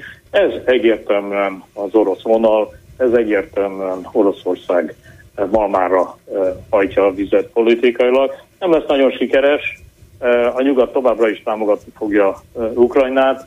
Ukrajna hosszú távon a nyugat része lesz, intézményesen is, de ebben az interjúban ez egy egészen elképesztő megnyilvánulás volt. És mit remélhet ettől Orbán Viktor? Egyikünk se lát az ő fejébe, de tudjuk, hogy vannak játszmái. Egy, milyen játszmának a része ez? Hát ezt Orbán Viktortól kell. Igen, igen, de nem sikerül megkérdeznem, tudja ön is, csak próbáljunk hangosan gondolkodni, hogy milyen játszma része lehet az, hogy én azt mondom, hogy béke kell, csak haza szóló, mert az emberek többségeit Magyarországon úgy gondolja, hogy hát tényleg béke kell, mert engem, minket fenyeget a háború, és ez igaz. És hogy lehet leghamarabb befejezni a háborút, ha a nyugat nem támogatja Ukrajnát, kénytelenek letenni majd a kezükben már nem lévő fegyvert. Ez is igaz de azon kívül, hogy itthon esetleg szavazatokat tud továbbra is magának teremteni, szerezni, az egész ország egy, egy, egy abszolút senki földjére kerül, nem tudok erre más kifejezést használni. Milyen játszma ez? Meddig tarthat? A Orbán Viktor két, két dolgot akar. Az egyik az, most mondta ön a végén, ez az egész belpolitika, ez a szavazói tábornak szól, ez erősíti az ő tekintélyét abban a, a, a bázis, saját bázisa körében. Tehát ezt nem lehet megkérdőjelezni, hogy ő most világpolitikai tényezőnek tűnik a, a Fidesz szavazók körében. A másik az, hogy Orbán Viktor mindig is a, az, az újság címlapján akart szerepelni, mindig is valahol ott akar lenni, ahol a nagyok főzik a, a nemzetközi politikát, és jól megtanulta azt a nagy amerikai mondást, hogy mindegy, hogy mit mondanak rólam, csak jól írják le a nevemet. És a történet erről szól. Szerintem ez ilyen egyszerű. Ebből a szempontból ez, amit ő most Tucker Carlsonnal művelt, ez egy nagyon profi és jól összeállított dolog volt, de ez hosszú távon Orbán Viktornak és Magyarországnak nem tesz jót. Köszönöm szépen Simonyi Andrásnak, Magyarország volt Washingtoni nagykövetének. Viszont hallásra! Viszont hallásra, de jó. Háló, jó napot kívánok!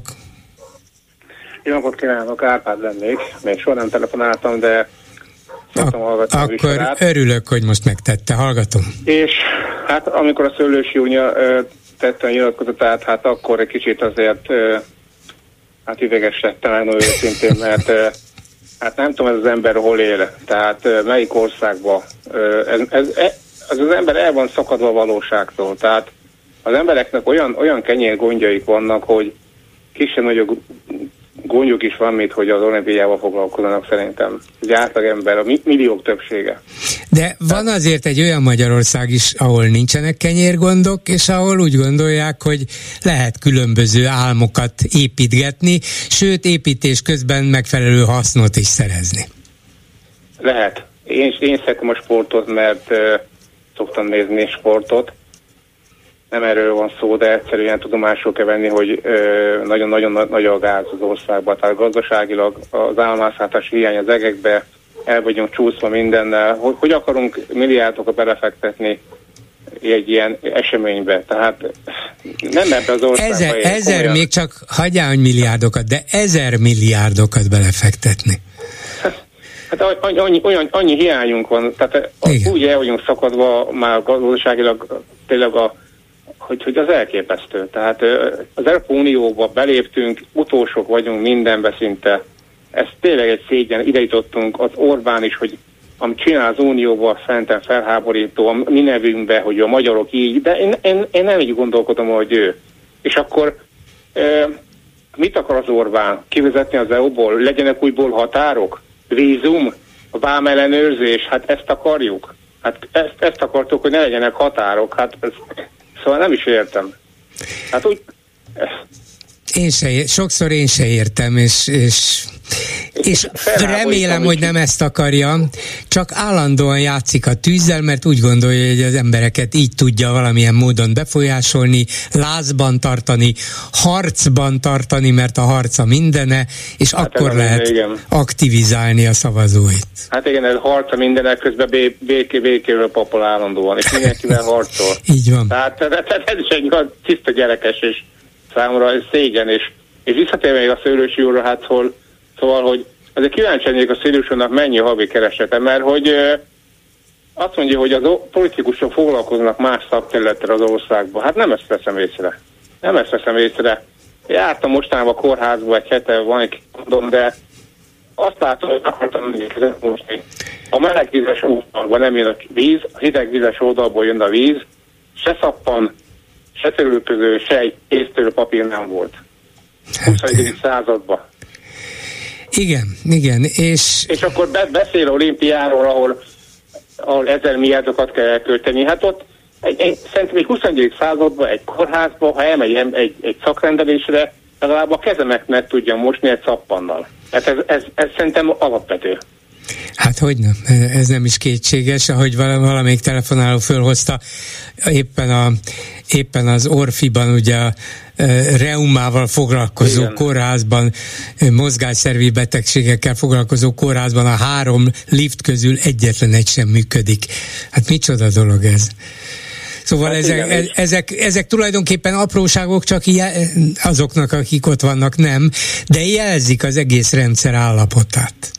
Katasztrofális helyzet van mindenhol, de akár, akár Pestre megyek az ember, akár Győrbe, akár Esztergomba, tehát e, ezt látom, és, és, és akkor álmodozik ez az ember, nem tudom miről, hát szóval nem biztos nem 300 ezer font a havi nettója, lehet, hogy ezer... E, nem, nem, nem, Szőlősi Györgyöt nem kell féltenie, egyrészt az Orbán Viktor kedvenc szóval. lapjának a főszerkesztője, van még egy csomó más titulusa is, és nyilván kereseti lehetősége, igen, dolgozik igen. nyilván 0-24 órában.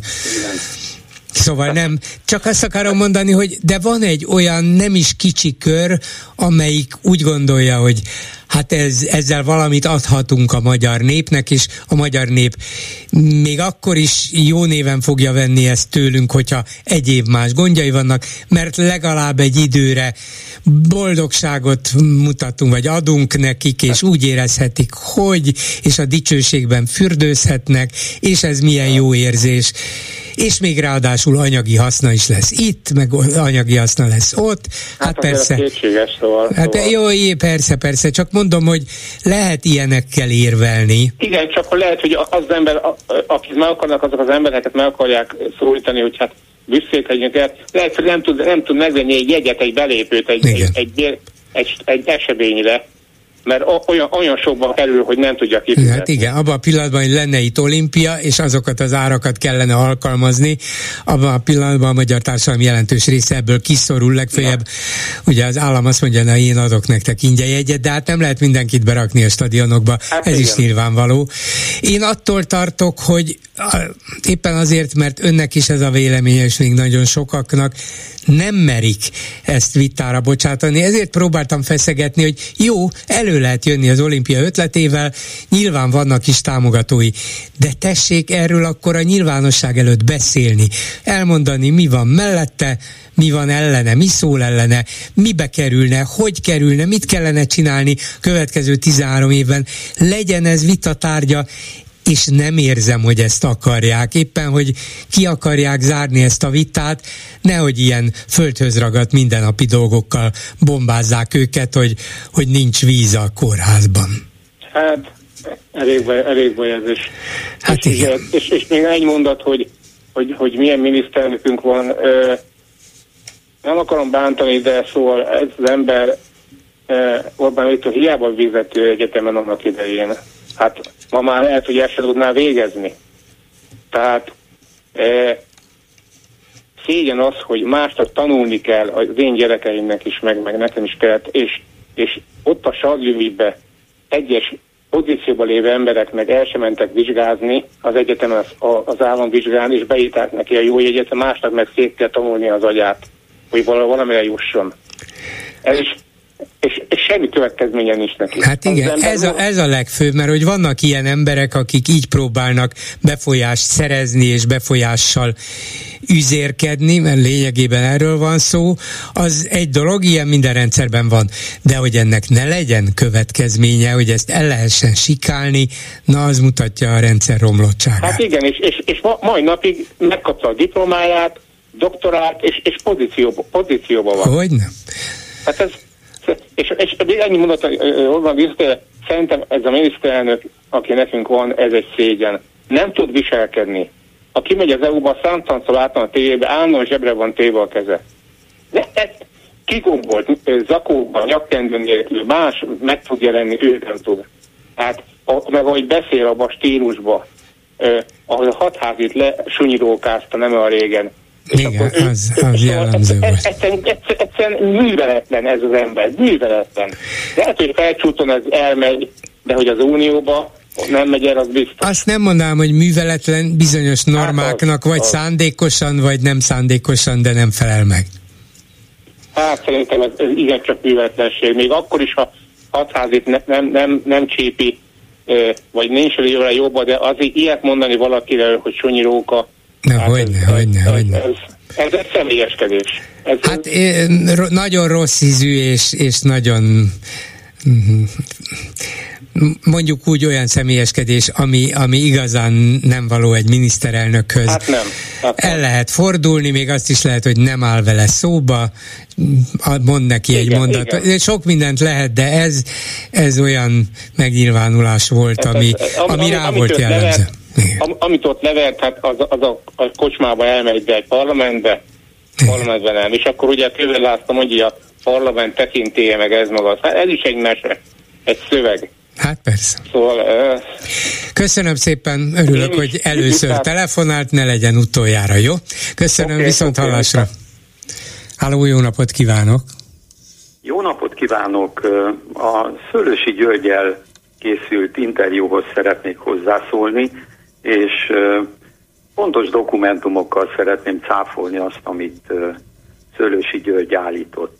Én az interjú utolsó részét hallottam, amiben azt mondta Szőlősi György, hogy a pártok egyetértettek az olimpiai rendezésben.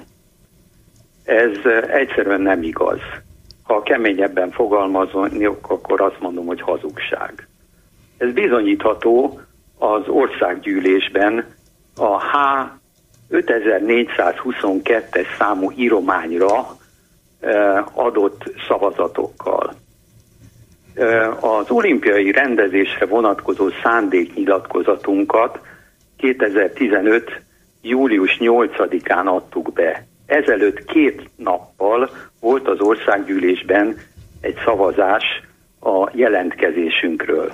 És erre az említett írományra a Fidesz, a Jobbik, a KDNP szavazott igennel, továbbá két független, és ellene, tehát nemmel szavazott az MSP, az LMP és hat független. Ezt ellenőrizni lehet uh-huh. a parlament honlapján, a parlament hun, az íromány száma mondom H 5422. Tehát hazugság az, hogy a párt, mindegyik párt támogatta a parlamentben, mert nem, nem támogatta minden párt, csak a Fidesz, a Jobbik és a KDNP. Jó, hogy erre emlékeztetett engem is, mert őszintén szólva én már nem emlékeztem. Arra igen, hogy az ellenzéki politikusok igyekeztek nem igazán élből támadni az olimpia elképzelését, de hogy kifejezetten ellene is szavaztak, arra már nem emlékeztem.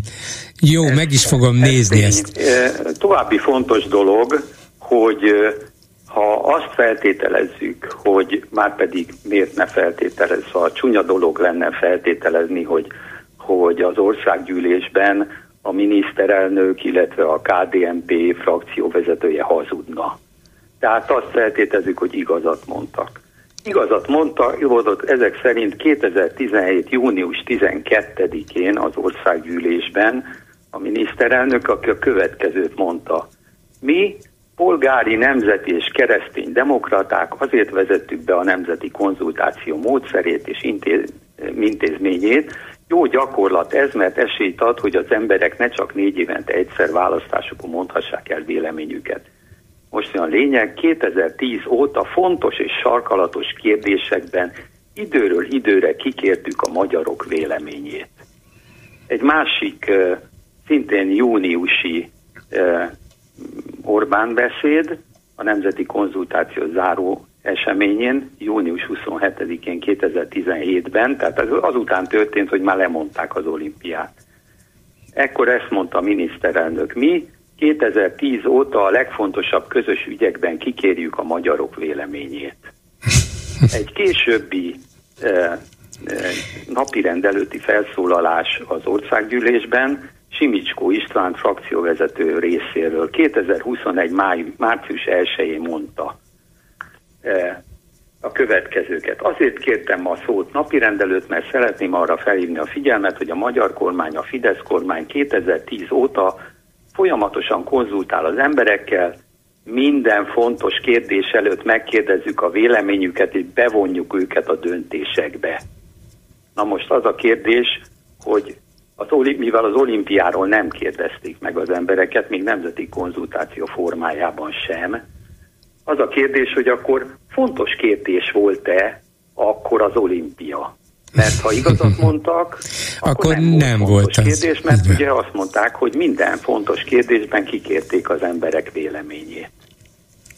Mondjuk most... lehet, hogy el fognak kezdeni egy nemzeti konzultációt, és el tudok képzelni olyan kérdésfeltevést, amire azt válaszolnák az emberek, hogy hát tulajdonképpen igen, hát miért is ne támogatnánk. Tehát nem, nem zárom ki, de valószínűleg az az oka annak, amit most itt elmondott, hogy féltek attól, hogy nincs meg a társadalmi többség az olimpiához, és ezért inkább nem próbálkoztak. Még egy dolog, amit, amivel előhozakodott Szőlősi György, ez pedig az, hogy olyan, tehát két, miután másfél év alatt nem volt alkalom arra, hogy a mm, kijelentésükkel megfelelően megkérdezik az emberek véleményét, akkor föllépett ez a Momentum nevű mozgalom, akkor még mozgalom és népszavazást kezdeményezett. 2017 januárban gyűjtötték az aláírásokat, és akkor ugye utána, miután összegyűjt a szükséges számú aláírás, utána lemondtuk, visszavontuk a olimpiai jelentkezésünket. Ezt azzal magyarázzák kormányzati oldalról, és ezt mondta Szőlősi úr is, hogy olyan fázisban érkezett ez a momentumos kezdeményezés, amikor már, már nem lehetett volna mit tenni.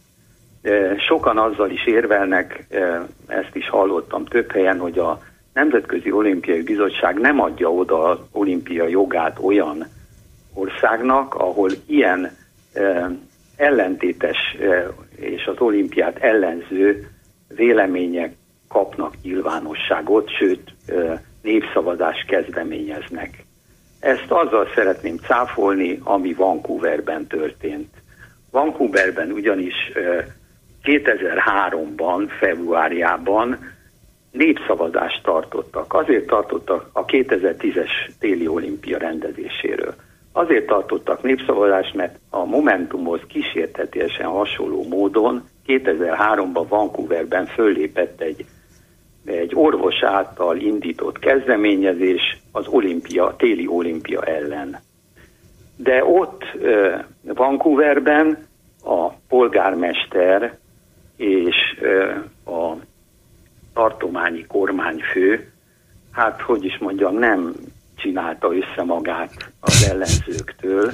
Ki merte írni a népszavazást? Mindenféle olyasmit, hogy késő lenne, hanem a polgármester maga kezdeményezte a népszavazást, ez ellenőrizhető az interneten, a tartományi kormányfő pedig támogatta.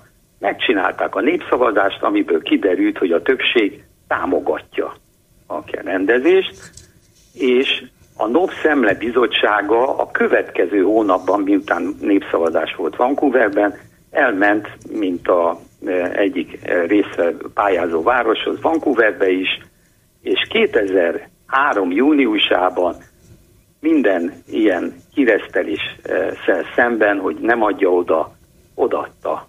Júniu, júliusban Vancouver elnyerte a 2010-es téli olimpia rendezési jogát.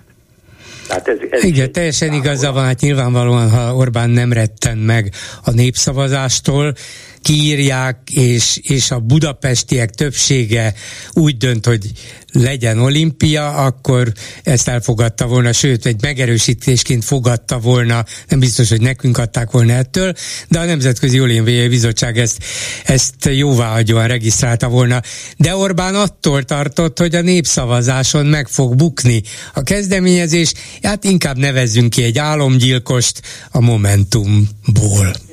Igen, a, az utolsó téma, amit, amit meg szeretnék megemlíteni, ha még azt a türelmük, ez pedig az, hogy ugye most ismét előkerült az olimpia, és ez a Nemzetközi Atlétikai Szövetség elnökének dicsérő szavai hát felhasználásával, hogy Budapest már is alkalmas egy, lenne egy olimpia rendezésére. Az ön egyik korábbi műsor, nem emlékszem, hogy az ön műsorában, de valahol a klubrádióban elhangzott egy sportújságírónak a nagyon igaz nyilatkozata, amit hát most hozzájárult egy cikk az eurosport.com-on, ami arról szólt, hogy ehhez bizony egy olimpiai stadiont kellene építeni. Ugyanis a NOB-nak komoly Igen, Nálam is volt, tehát nem elég az a Puskás stadion, nem elég a Nemzetközi Atlétikai Stadion, kell hallottam, egy külön olimpiai stadion. alkalmatlan, alkalmatlan, hogy az sport, foci stadion, Igen. már pedig az olimpiai stadionnak, ahol a a legnagyobb és legtöbb résztvevő sportág az atlétika versenyei kell, hogy lebonyolódjanak, hát a puskás erre alkalmatlan. A új atlétikai központ meg azért alkalmatlan, mert 36 ezer fős csak, és a NOP pedig minimum 60 ezeret ír elő. Igen.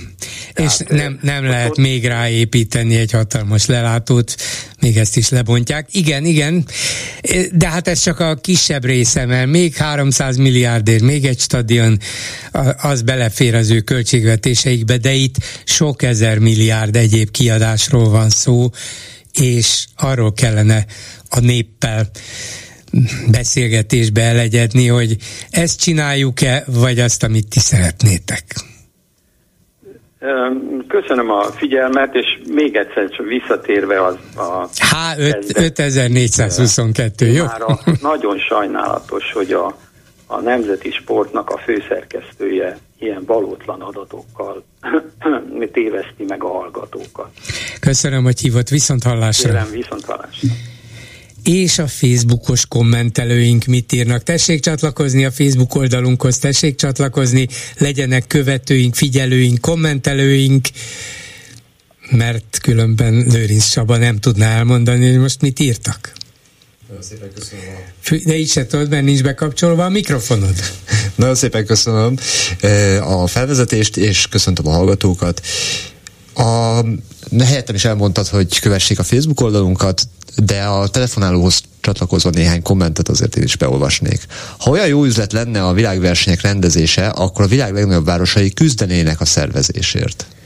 Hát van bizonyos küzdelem, és és mondjuk ezért szerintem a 2036-os olimpiára való jelentkezés el lehet játszani, de minimális esélyét látom én annak, hogy ez Budapest kapja. Ha olyan országok és városok jelentkeznek, mint amelyekről szó van, Isztambul, Kairó, vagy India még soha nem rendel. India a világ legnagyobb népesség országa, sose rendezett. Indonézia, világ legnagyobb muzulmán országa. Kizár dolog, ha ezek közül bármelyik jelentkezik, és valószínűleg mindegyik fog, akkor azt mondják, hogy na jó, hát várjatok még, Budapest. Lehetetlen, de erre hivatkozva Orbán mégis fölépíthet néhány évig egy ilyen olimpia párti és Fidesz párti mozgalmat, amiből ő valamilyen politikai hasznot remél. Igen, ehhez csatlakozva a következő komment. Hallgatom szőlősit és dühös vagyok. Mindenről beszél csak beteg emberekről, pedagógusokról nem. Itt már csak a sport számít. De hogy nem beszélt a beteg emberekről, azt mondta, hogy a sport gyógyít az egészségünkhöz hozzájárul, ami bizonyos értelemben igaz. Nem tudom, mennyiben tud segíteni egy tartós betegséggel küzdő ember az, hogy olimpiát rendeznek. Azon segít, hogy ne legyen beteg. Aha, értem illetve nem. Menj sportolni. Menjek sportolni, és akkor nem leszek beteg, értem. Most például lehet, hogy nem tudom mikortól, de biztos körbe lehet futni az atlétikai stadion. De hogy ez megvalósulhasson, azért valaki fel, figyelmeztetett. Szőlősi időben beszéljen Lázárral, ha olimpiát akar. Ha nincs 32 milliárd a Budapest hegyes halom vasútponal rendbetételére, akkor hogy és mikor lesz egy nyomoronc elővárosi vasút a reptértől, ami behozza a megszámlálhatatlan turistát? Aki nem tud tízezer milliárd forintot előteremteni egy budapesti olimpiára, azt tegye le a lantot. Egyetértek. Aztán nem fogunk könyörögni az EU pénzekért, így az utolsó komment, hanem adnak, majd kapunk máshonnan. Van elég pénz a piacon, magyarázta eddig uh, Orbán nekünk. Aztán megszólalt Navracsics, és mégiscsak kérjük a kedvezményes hitelt a... Igen, az a baj, hogy megkérdezhetem erről Újhelyi Istvánt, megkérdezhetjük egymást, megkérdezhetem a hallgatókat, de nekem, mint újságírónak, Navracsicsot kellene megkérdeznem, meg Orbán Viktort főleg, hogy ezt miért csináljuk, mi ennek az értelme, mi ebben a jó, nem kellene másképp, nem kellett volna másképp, miért nem kérjük az egész hitelt, ennél kedvezményesebb nincsen, ők döntenek. Ők döntenek a mi pénzünkről, a mi sorsunkról, őket kellene megkérdezni. Ez az újságíró, meg egy rádiós dolga, és nem tudjuk megkérdezni őket. Na ez is egy jó kérdés, hogy miért nem? Mert nem akarják, hogy megkérdezzük természetesen. Ennyi lett volna a komment szekció. Köszönöm szépen egy betelefonnálója, szó jó napot kívánok! Jó napot kívánok, nem tudom, én vagyok. Igen, van? ön van, hallgatom. Szegmori Krisztina vagyok.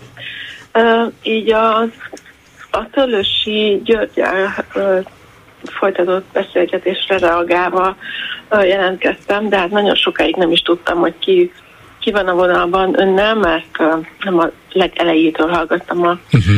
adást, de aztán jó, jó idő elteltével kiderült. Ugye a, az atlétikai BB-nek a kapcsán volt ez az egész interjú, és ugye sok mindent elmondott, és kérdezte is az egy két dologgal kapcsolatban, és nekem így vissza derengett egy korábbi interjú, ami sok, hát most már hónappal ezelőtt zajlott le egy tanárnővel, akinek én nem tudom már a nevét sajnos, és szerencsére én akkor hirtelen nem tudtam telefonálni, és nem tudtam bekapcsolódni ami azért szerencsém, mert akkor egy kicsit indulatosabb voltam a keleténél, aki akkor ugye a tanároknak és az egyetem az oktatás ügyben ténykedőknek a nevében beszélt, és le- levezette szinte, hogy micsoda költségtételt jelentenek a tanárok, meg az oktatás ügyben résztvevők, és ettől annyira uh, indulatos lettem, én is egyébként a tanárként végeztem annó, csak aztán el uh, térültem a pályától, és annyi minden mást uh, uh, csináltam. Uh, de a lényeg az, hogy amit ő akkor elmondott, hogy micsoda költségeket jelentenek a tanárok a, az országos uh, uh, költségben, uh, ez egyszerűen uh, hát olyan hihetetlen uh, indulatokat gerjesztett bennem annak tudatában, hogy mi mindenre megy elég pénz, aminek semmi értelme, semmi haszna, senkinek ö, ö, az egyes ö, haszonélvezőkön kívül ö, nem jelent ö, pluszt, hogy ö, hogy ez valami hihetetlen, de ez jellemző egyébként a, az oktatásügyben, vagy pedig az egészségügyben dolgozók részéről, hogy hihetetlen öm, felelősség, felelősségtudattal rendelkeznek, és olyan önuralmat gyakorolnak, hogy ez már tényleg az ember így nem is érti, hogy ez hogy létezik, hogy emberek így beszéljenek, de hát mindegy, ilyen is kell, nyilván.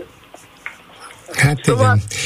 El kell viselni az életben a legkülönbözőbb hányattatásokat, megaláztatásokat.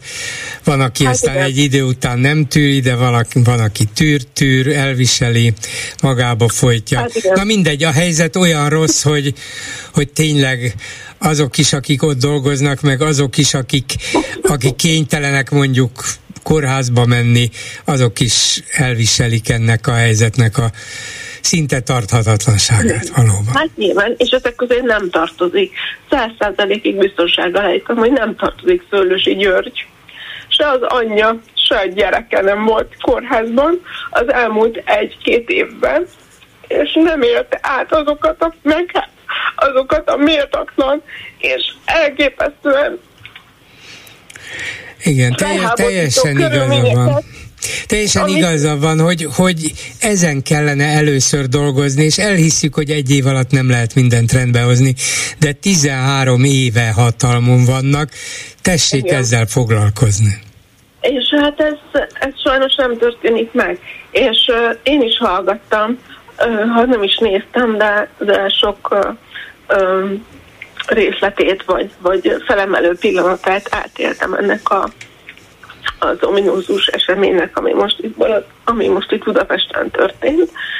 És engem is magában ragadnak ezek a, ezek a helyzetek, de az, hogy ebben az országban ilyen szinten szétszakadva legyünk, és hogy ez az ember itt percekig, vagy nem is tudom hány perces interjú volt ezzel, én nem figyelgetek ilyeneket, de hogy, hogy nem fogja fel, hogy miről beszél. Nem fogja hát má, más, más honnan szemléli, máshogy nézi, mások az, mások az indítatásai. Má, más, máshogy éli az életet. Hát van igen, ilyen is, igen. ez biztos. Erre, erre van egy idézetem, bocsánat, tudom, hogy ez így nem, nem annyira uh, komoly folyt a rádióban, de, de mégis úgy gondoltam, hogy ezt így, így elmondanám, hogy, hogy van egy ilyen uh, felidézhető pár sor, ez a Gártyi az óra, Yves Saint Ing két árbócos jachtom az öböl, kék vizérring. És az elég aktuális. Hát igen. És azt hiszem, hogy ő is, hogyha egy picit, egy ici picit belenéz a közéletbe, akkor tudja, hogy miről beszélek. Igen, miről tudjuk, szó, tudjuk, és tudjuk. Hogy mit, mivel kell összehasonlítani. Így van, igaza és van. miről és... beszélünk akkor, amikor iszonyatosan szuper dolog, hogy világ, világszerte Budapestről beszélve, és az atlétikai eseményekről, amik tényleg fantasztikusak, és 5000 százalékosan amellett vagyok, hogy ezeket a sportolókat akár tehát tényleg minden elismerésem. Igen, e- ennek, ennek örülhetünk és örülünk is, de közben annyi dolog vesz körül bennünket, annyi olyan dolog, ami miatt sírni kell, hogy igazán megérthetnék az emberek mindennapi gondjait, problémáit, és ezek figyelembevételével kellene mondaniuk a magukét. Köszönöm szépen, ne haragudjon, de be kell fejeznünk itt, mert vége a műsornak, minden jót viszont hallásra. Ezzel a megbeszéljük mai műsora a véget ért, készítésében közreműködött Zsidai Péter, Lőrinc Csaba, Erdei Tünde Simon Erika és Kemény Dániel. Bolgár Györgyöt hallották, viszont hallásra holnap, most pedig jön az Esti Gyors. Esti Gyors, a hírek háttere. Jó napot kívánok a mikrofonnál Rózsa Péter. Akkumulátor krónika augusztus 31-én. 1. Ma este Alsó Zsolcán tiltakozó gyűlést tartanak az ott élők, mert selejt akkumulátorok feldolgozására szakosodott üzemet akarnak építeni a településükön. Kettő. Ismét elutasította a helyi választási bizottság a debreceni civilek népszavazási kérdéseit, amelyek az újabb akkumulátorgyár építése miatti aggodalmakra vonatkoztak. Három egy hete hosszas titkolódzás és félrebeszélés után felfüggesztette a hatóság a Bátor terenyei gyár működését, mert ott a selejtes akkumulátorok feldolgozása során tiltott, veszélyes anyagokat alkalmaztak. 4. 103 millió forint bírságot szabott ki a hatóság arra a vállalkozóra, aki 11 ezer hordónyi veszélyes hulladékot tárolt engedély nélkül, amely két akkumulátorgyárból származik. A hordókon hamis jelzés szerepelt, hogy eltitkolják, hogy valójában a különösen veszélyes vegyi anyagokat tartalmaznak. 5. Ikládon 663 tonna selejtes akuból származó rendkívüli bűzt árasztóanyagot tárolnak, de a hatóság a bejelentés után sem vett mintát és nem intézkedett. 6. Az átlátszó oknyomozó portál számtalan visszaélést leplezett le, és ennek okán a következőkkel zárják a mai cikküket. Bizonyosnak tűnik, hogy a hazai gyárakban keletkező írdatlan mennyiségű hibás akku feldolgozására nincs elegendő kapacitás, ahogy az is tény, hogy a felgyülemlett hulladék kezelése során az érintett szereplők a súlyos környezetveszélyeztetéstől sem riadnak vissza. És végül hét. Egy mondat a kormány akkumulátor őrületéről. Eddig 600 milliárd forint úgynevezett munkahely teremtési, vissza nem térítendő támogatást adott a magyar kormány a Magyarországon építkező ázsiai akugyáraknak. Lehet mérleget készíteni, hogy ki járt jól. Esti gyors, a hírek háttere.